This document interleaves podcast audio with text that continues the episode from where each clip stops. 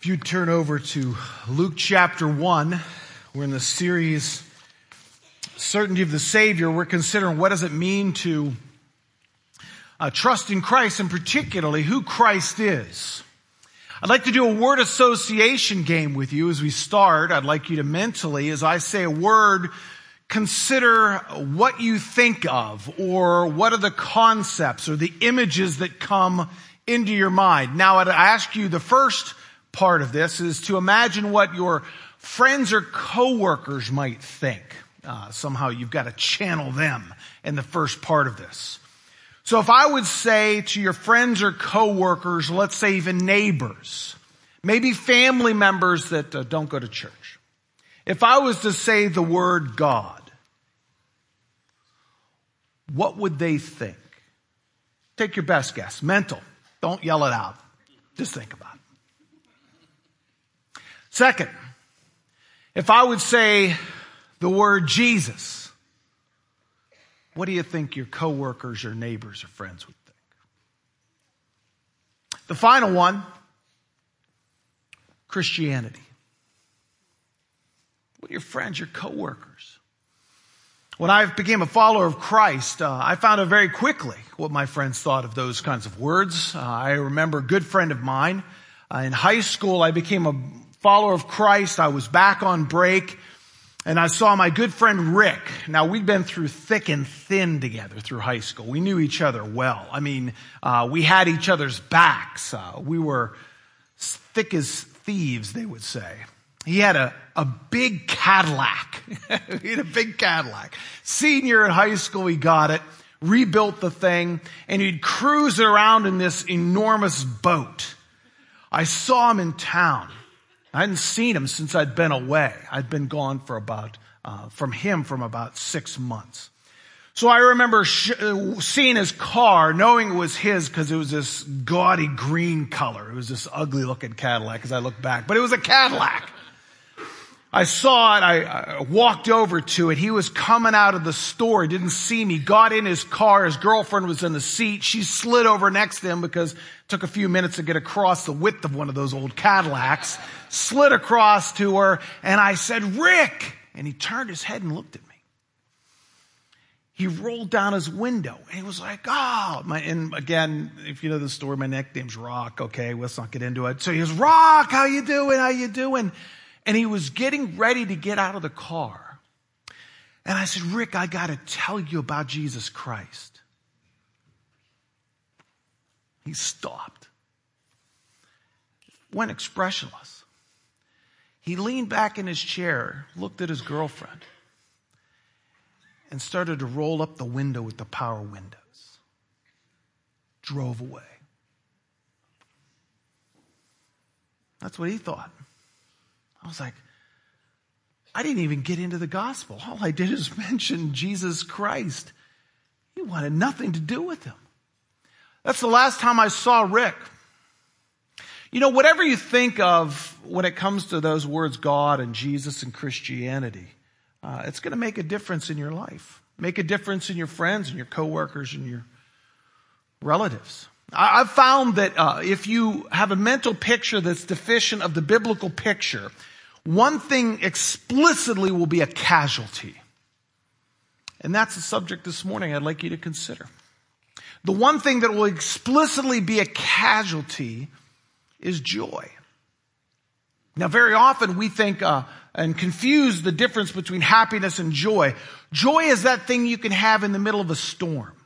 Doesn't matter how bad the storm is, you know who made the storm and you know there's purpose in the storm. Versus happiness is, it fluctuates on the basis of your environment. Am I enjoying life? Is my job good? Are my, my relationships healthy? And they can just go all over the place.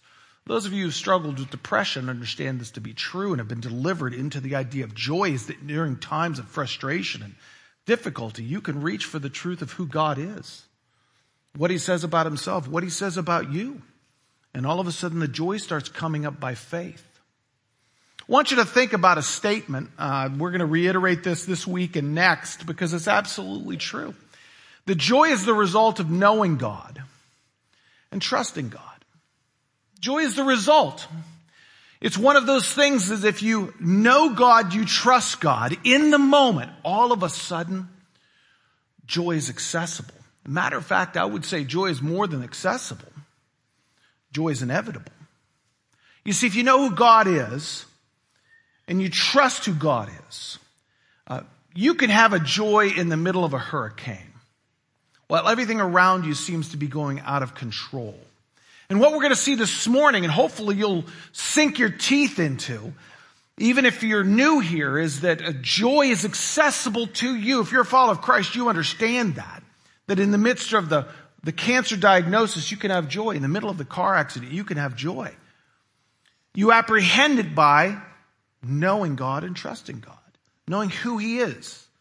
And what He has said about Himself and what He calls you to do. And as you walk in the truth of who He is, walk in the truth of obedience. You're doing what He wants you to do. And that confidence is there. Doesn't matter what comes. So I think when you think of those terms that I expressed, whether that be God or Jesus or Christianity, within the glossary of your mind, I would say the best word that would summarize your experience with those words, if you only had one word, would be joy. There's a guy who knows this to be true. Matter of fact, um, he had a lot of joy. I'd like you to read. I'd like to read some of his words to you. This is John Flavel. He was an English Puritan, lived from sixteen thirty to sixteen ninety-one. If you would have asked John any of those words, he would have absolutely, I think, said joy. Let me read you something he wrote. I think it's very, very important. He says, ecstasy and delight are essential to the believer's soul, and they promote sanctification. We were not meant to live without spiritual exhilaration, as the Christian who goes for a long time without the experience of heartwarming will soon find himself tempted to have his emotions satisfied from earthly things, and not as he ought from the Spirit of God. The soul is so constituted that it craves fulfillment from things outside itself and will embrace earthly joys for satisfaction when it ca- cannot reach spiritual ones. The believer is in spiritual danger if he allows himself to go any length of time without tasting of the love of Christ and of savoring the felt comforts of our Savior's presence. When Christ ceases to fill the heart with satisfaction, our souls will go in silent search of other lovers. By the enjoyment of the love of Christ in the heart of a believer, we mean that an experience of the love of God shed abroad in the hearts by the Holy Ghost, which is given to us, Romans five five. Because the Lord has made Himself accessible to us in the means of grace, it is our duty and privilege to seek this experience from Him in these means till we are made joyful partakers of it. I've never met John Flavel. That guy had joy. That guy understood.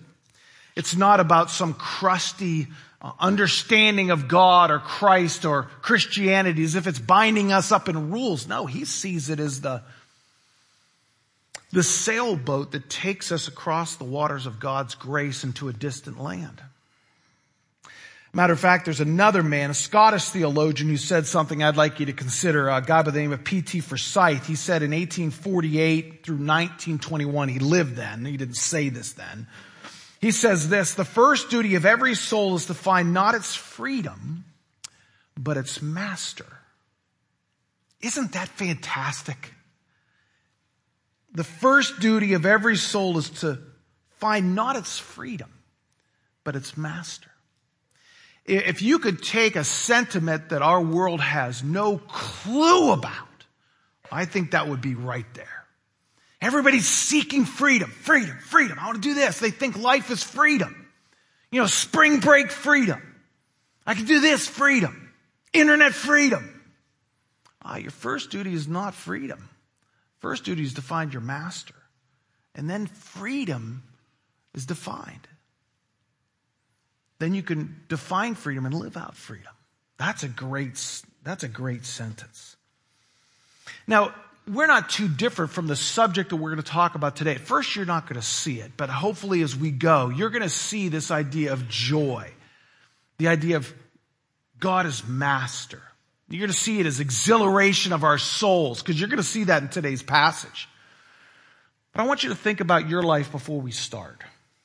Where's your joy meter? If you had a meter, if somehow, you know, you could pull back something almost like a Tony Stark kind of mechanism on your chest and it indicated your joy, I just would like to ask, where is it?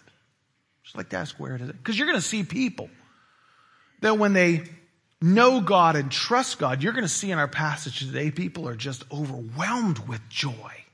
And it doesn't mean their lives are somehow uh, uniquely different than yours. We have a tendency to think that.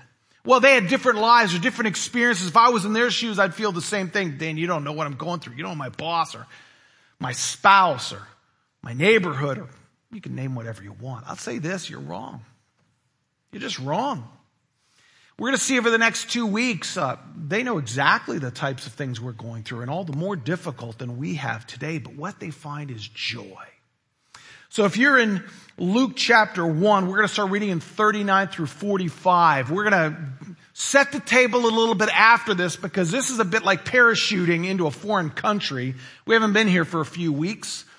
So as we go through this passage, we're going to go back and catch you up. So we set the table so as we start to dine on the passage, we'll know what's in front of us. This is what it says in verse thirty-nine. In those days, Mary arose and went with haste into the hill country to a town in Judah. And she entered the house of Zechariah and greeted Elizabeth. And when Elizabeth heard the greeting of Mary, the baby leapt in her womb. And Elizabeth was filled with the Holy Spirit. And she exclaimed in a loud cry, "Blessed are you among women, and blessed is the fruit of your womb. And why is this granted to me that the mother of my Lord should come to me? For behold, when the sound of your greeting came to my ears, the baby in my womb leapt for joy. And blessed is she who believed that there would be a fulfillment of what was spoken to her from the Lord." As I said, this uh, passage is just overwhelmed with joy. You've seen that. As a reminder, this is very, very unique. Uh, you might, if you're new to the Bible, think, well, I would kind of expect this, God interacting with people on every page. Not so. As we've said previously, the last time that there was a miracle from a prophet before this was eight hundred years. That's a long time. You can stack up the United States of America's existence over two times the length that we've been a nation. There's no, been no prophetic message. And then when it comes to a visitation, the last time an angel visited had been five hundred years. Prophet Zechariah, who lived five twenty to four ninety B C. This is before Alexander the Great. The last message from God was over four hundred years in Malachi, but it's unique. The last two verses in the prophet Malachi talks about a A messenger coming, spirit of Elijah, the prophet Elijah coming. So that kind of gears them up for looking around. But let's face it, if you've gone for over four hundred years, you've forgotten that God is interested in you. You've been wondering where God has been. And so we've been thinking through that in the first chapter, how God now is back involved in such a dramatic way. John the Baptist is going to be born to Elizabeth, Zechariah, that they weren't able to have kids, and we walk through that. Then we walk through the angel coming to Mary, and now we're in a situation in which, in those days, it seems that this transition happens. We've got to track what exactly, how does this fit? Because it says, in those days, I would say the first point that is important that Luke is trying to convey to, to an individual by the name of Theophilus. If you remember, he's writing this. So Theophilus moves from renting his faith to owning his faith. Theophilus was a guy who'd been catechized. He'd been raised or taught at some point in his life, we don't know, to believe the things that are contained in the scriptures about Christ. Now, he hadn't had a kind of a blow-by-blow detail, and so Luke is writing this. He'd been with Paul since the second missionary journey. And so he is writing down these things, and he's writing to this guy so that he can own his faith, so that you and I can own the faith. Not just rent it from somebody else. You don't rent it from a pastor or a parent. You actually go, no, this is absolutely true. So he's making his case. It's an orderly account. He didn't just sit down and just rip this thing out. He writes it and he says, what do they need to know? What does Theophilus need to comprehend? So when we come into this passage, what exactly is Luke getting at? He's just not writing stuff down. I think the first thing he's getting at is the confirmation that Mary desired. The confirmation Mary desired. Now, why do I say that? Let me make the case.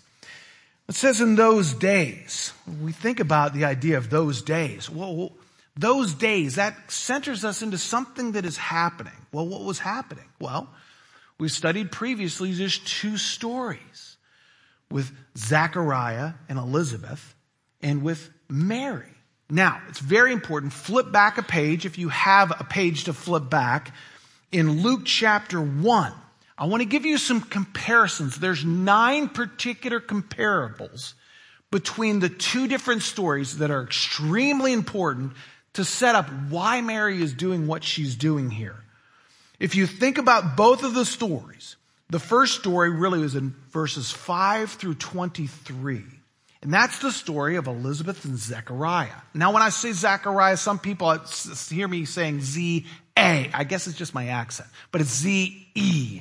So if you get hung up on that, just be aware of that, Zechariah.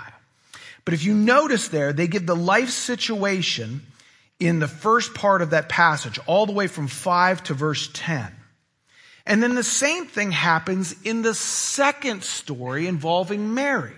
In verse twenty-six and twenty-seven, he gives the life situation. Now, if you go back in verse eleven with Zechariah and Elizabeth, he gives an angelic visitation, verse eleven. Then in verse twenty-eight, comparison, does the same thing with Mary, an angel visits. And this keeps going back and forth, this ping pong. In other words, Luke is writing down this comparison. He keeps going.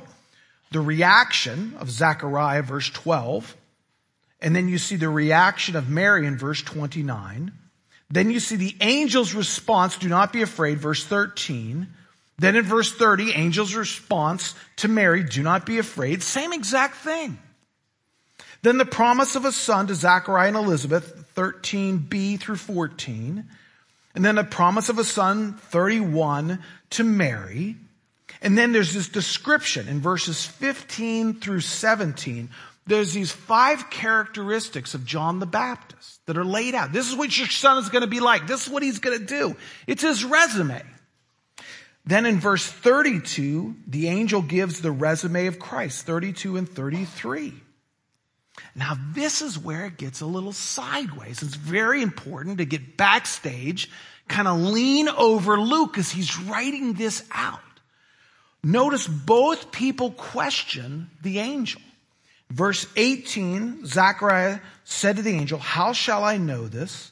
For I'm an old man and my wife is advanced in years. We labored the point, so I'm not going to linger here, but the idea is he didn't believe. He thought he's too old. And so therefore, what the angelic messenger is telling him is going to be true by the power of God. He says, well, I get the power of God is powerful, but I'm too old. It can't happen. He disbelieves. Versus Mary in thirty-four, how will this be since I am a virgin? She believed, but she didn't understand. See the difference there. One says you can't do it. One says, I don't know how you're going to do it. Then the response of the angel to Zechariah, and we talked about this, Uh, in verse nineteen, the response of the angel in thirty-five to Mary, and then a sign. The sign to Zechariah in verses twenty through twenty-three is, you're not going to hear and not going to be able to speak. In other words, you're shut out of this. In other words, I'm going to make this happen because I serve God, and John the Baptist is going to come, but you're not going to be able to experience the joy of it. Now notice with the sign to Mary, verse thirty-six. He gives a sign to Mary, and it's the sign is his her relative Elizabeth. Elizabeth in her old age has conceived a son, and this is the sixth month with her, whom was called barren, for nothing will be impossible with God. And behold, Mary said, behold, I am the servant of the Lord. Let it be to me according to your word. And the angel departed. And Mary, I think, wanted a confirmation. She wanted verification. The sign to Zechariah was trapped in him. Couldn't hear. Couldn't speak. Was shut up. No one outside of the temple when he's given the message was able to know what he's doing. He's making these signs and they're thinking, oh, he must have had, something must have happened in there. But he can't spread the joy. Mary, on the other hand, she hears Elizabeth's name, knows her relative, knows her advance in years. They'd seen each other at the family get-togethers. They'd seen each other in Jerusalem. She's much older, in her sixties. Mary at this time is probably fourteen years old. She's pregnant, six months pregnant. I need confirmation, not disbelief. She believed, but she wanted confirmation, verification. And her verification was about seventy miles south of her. And so that's why I think it starts off, in those days, Mary arose and went with haste into the hill country. Here's Elizabeth's name and goes, I got to get down there. Now remember, fourteen years old. We don't know exactly um, how many days it took. It says within uh, those days. I think it was within a few days. And why do I think that? Well, I think because he says in that verse that she's six months pregnant. Now, if my math is any good, women are pregnant for about nine months. That's been my experience, but I'm not a woman. Luke one fifty-six says that Mary remained with her about three months and returned home. So by the time Mary gets down there, she had to get down there relatively quickly. She's six months pregnant, stays with her. So the idea is, is that she left right before Elizabeth gives birth. She must have left right away. I don't know who she took. No one knows. But we do know from verse thirty-nine, she went down into a hill country to a town in Judah. We don't know exactly where this town is. It says a town. It's an anarthrous noun, meaning that it's not descriptive. One thing we do know is that many of the people who are priests would live within about five miles of Jerusalem.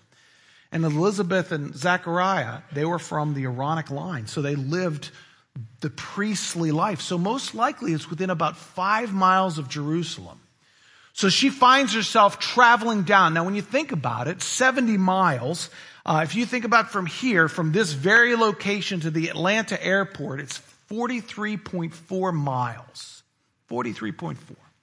If you went down to Peachtree City, it's sixty-six point three. If you went to Noonan, it's seventy-two point eight. Now, you would say, wow, that's fifty minutes. Not when you're fourteen-year-old walking. Or maybe riding, taking a trail. Depending on which avenue it was, it's about seventy miles. This isn't an easy thing. You need to understand, because they would have understood. She is so excited. She's willing to make this journey. And notice that it says in a town in Judah, so we know that hill country around Jerusalem was known to be that.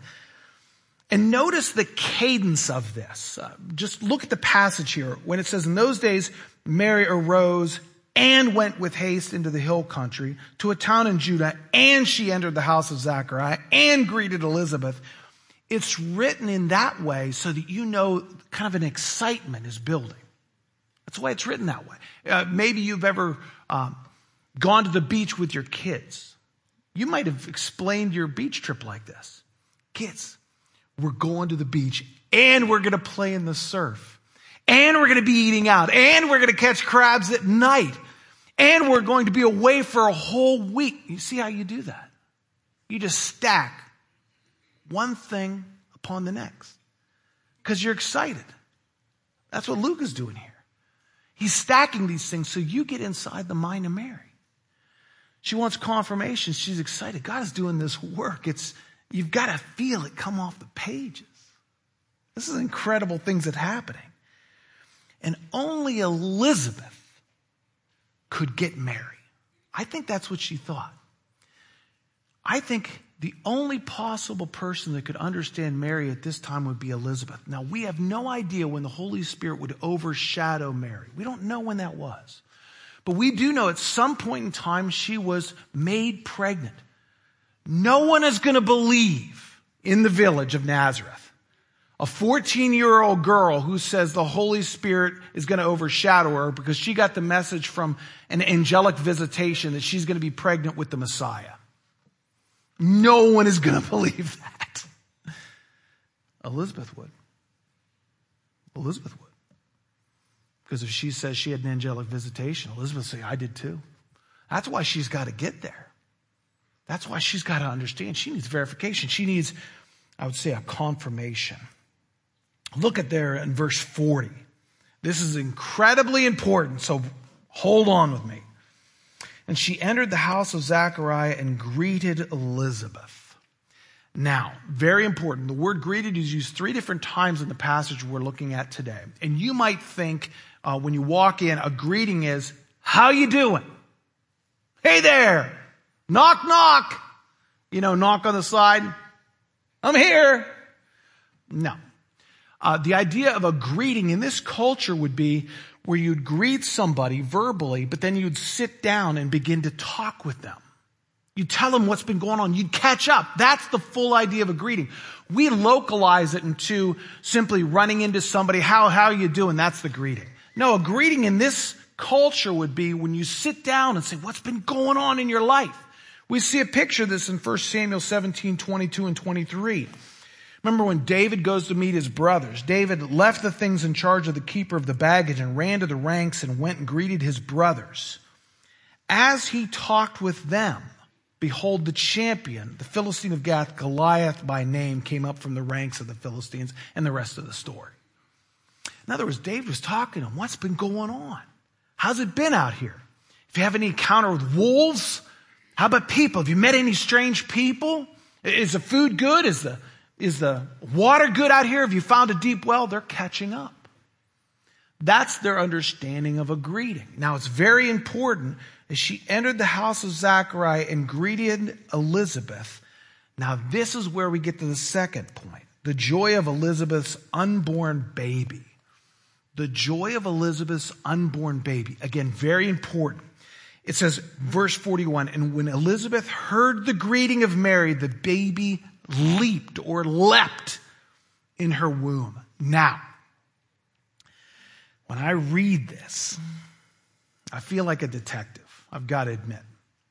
When I know the idea of a greeting and that they're having a catch-up time where they're figuring out what's been going on in your life, I'm so excited about this. At what point of the greeting? What did she say? What did Mary say that brought her to the point that the baby leaped? What was it? If they're catching up, follow me, if they're catching up, what was it when Mary said this? The baby jumped. Can I tell you what I think it is? And this is just me. This is just me putting it together. But I think based on the angel's message to Zechariah, I think I know when that happened.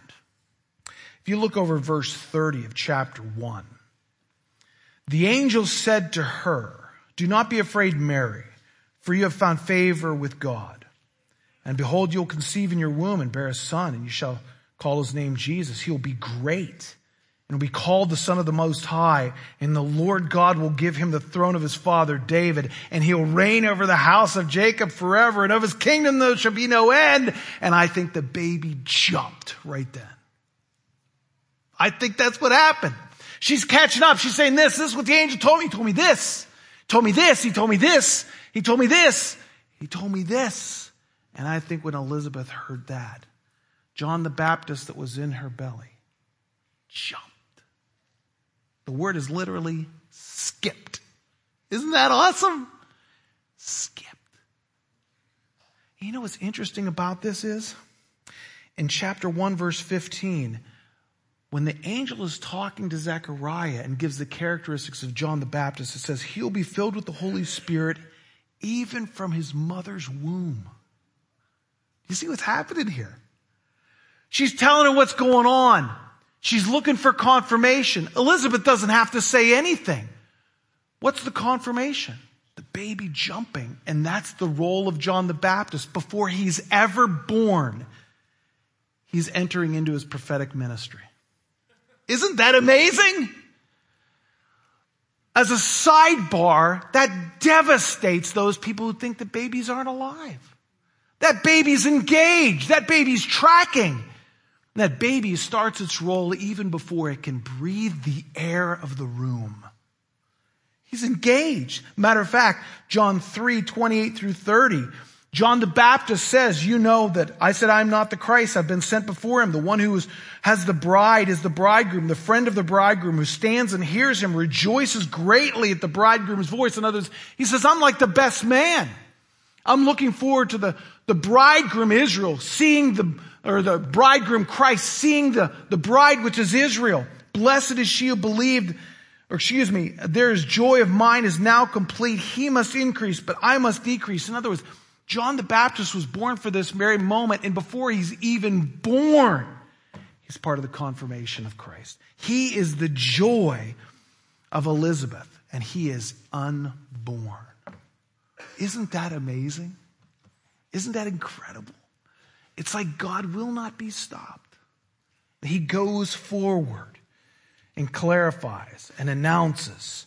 And the joy in this moment is huge because Mary knows, Elizabeth knows God, and they trust God. Now look at verse forty-one, the joy of the Holy Spirit in Elizabeth. So we've had the confirmation of Mary desired, the joy of Elizabeth's unborn baby, and now verse forty-one, the joy of the Holy Spirit in Elizabeth. And Elizabeth was filled with the Holy Spirit, and she exclaimed in a loud cry. Now, before we get into that, let's stop. The role of the Holy Spirit is specifically to make much of Jesus Christ. So he's inside John the Baptist in Elizabeth. And now it's as if the Holy Spirit's expanding to fill Elizabeth. It has the idea of a cup being completely full, or the idea of being controlled. And notice what she's done. As she's filled with the Holy Spirit, she's controlled. And it says, and it, she exclaimed. That word exclaimed has the idea of yelling or crying out. So as soon as she hears Mary giving these reports, the baby leaps. Elizabeth screams. Can you imagine this scene? Picture the scene. And by the way, this whole time, you might be wondering to yourself, where's Zechariah? Is he in the corner? Is he in the other room? He can't hear any of this. Think about that. Because he didn't believe. Do you notice the difference between belief and disbelief? He disbelieved. He's sitting there working on a rope or something. His wife just screams out. He's deaf as a post. Completely missing the joy. We'll be back to that.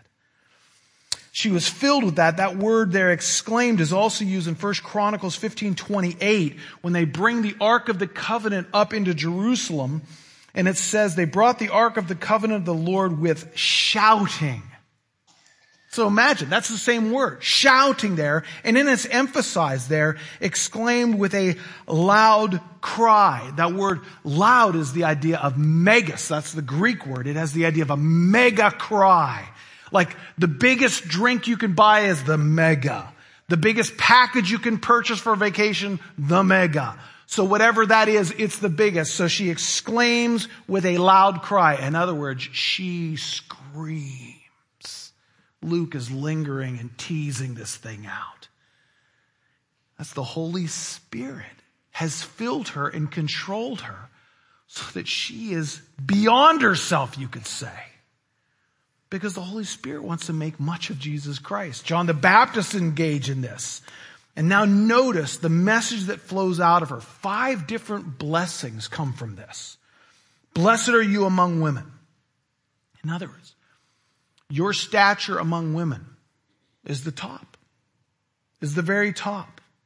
Blessed is the fruit of your womb. In other words, Jesus Christ, the very top. The favored one, that's the idea, blessed, the favored one. And why is this granted to me that the mother of my Lord should come to me? Elizabeth, being filled and yet in control, not possessed, filled. She's overwhelmed. Why am I the one being chosen? And notice what she said, that the mother of my Lord. In other words, the one who's the one you're going to give birth to, the fruit of your womb, is my Lord, is the Savior I need. Elizabeth gives that prophetic confirmation that Jesus is the Messiah. And notice here, just pause really quickly. And we talked about this the other week. In Roman Catholic theology, they call Mary the mother of God. The Bible never calls her the mother of God because she's not the mother of God. She's mother of the human baby, but she's not the mother of God because the Holy Spirit impregnated her. She is not elevated above anyone else. She needed a Savior just like you and I need. Needed to say that. Verse forty-four, for behold, when the sound of your greeting came to my ears, the baby leapt for joy. A physical confirmation for the joy that God is working through his appointed messenger already. And finally, verse forty-five, blessed is she who believed that there would be a fulfillment of what was spoken to her from the Lord. What's interesting about that is certainly blessed is she refers to Mary. I think it refers to Mary for sure. But notice, why doesn't she say, blessed are you? Or Mary, comma, blessed are she, second person. I think even from this moment, blessed is she, I think it's the idea of all mothers, not just her, not just Mary. It's the idea of blessed are all mothers who will believe what you believed. As I said, where's Zechariah through all of this? I think it's a sad thing. The difference between joy and not having joy is belief, trust, hope. Joy is the result of knowing God and trusting God.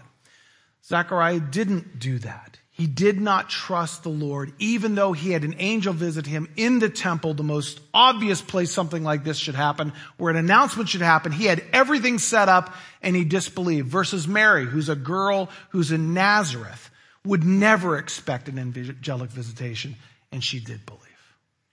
And her joy was great. His joy is yet to be seen.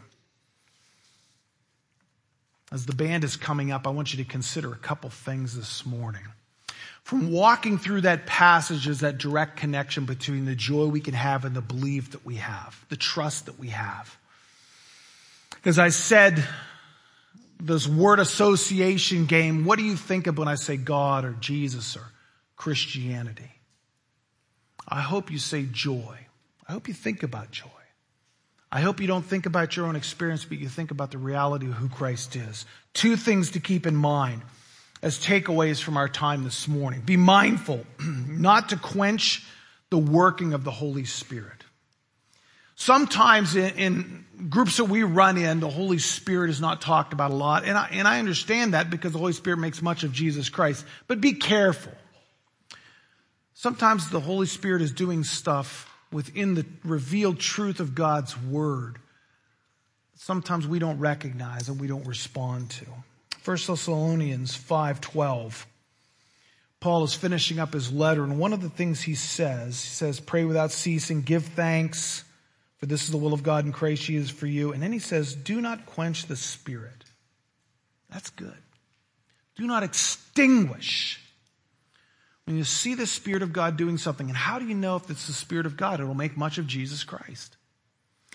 And he says, do not despise prophecies, but test everything. Hold fast to what is good. If you see the Lord working in a certain way, don't just go, ah, I don't believe that stuff. Nah. Minimize the interaction of the Holy Spirit. Don't do that, because Jesus said that he would send us the Holy Spirit in John sixteen, twelve through fifteen. Spirit of truth comes. He will guide you into all truth. He will not speak on his own authority, but whatever he hears, he will speak. He will declare to you the things that are to come. He will glorify me, for he will take what is mine and declare it to you. So that's how you know. If somebody's saying the Spirit of God is working in our presence, and then they begin to say, hey, and by the way, we need your money. Wait a minute. You're not making much of Christ. Be careful. But be aware that the Spirit of God is willing and wanting to move in our lives, to change us, to mold us, to make us, to express His joy in us of Christ. Second thing, if you're struggling with joy, I would say this: meditate on Christ's work for you and in you to inspire you, to inspire that joy. Meditate on what Christ has done. And this is what Jesus says in John fifteen, nine through eleven. As the Father's loved me, so I've loved you. Abide in my love. If you keep my commandments, you will abide in my love, just as I have kept my Father's commandments and abide in his life. These things I have spoken to you, that your joy may be, in, my joy may be in you, and your joy may be full. God is for you and your joy, because that makes much of Christ. You see how that works together? And we've just begun to taste a little bit before Christ is even born, the kind of joy that he brings into this world. So be encouraged this morning, Grace Fellowship. If you're a follower of Christ, your joy meter should be going off the charts. For we have a great God. We have a great Savior. Let's pray together.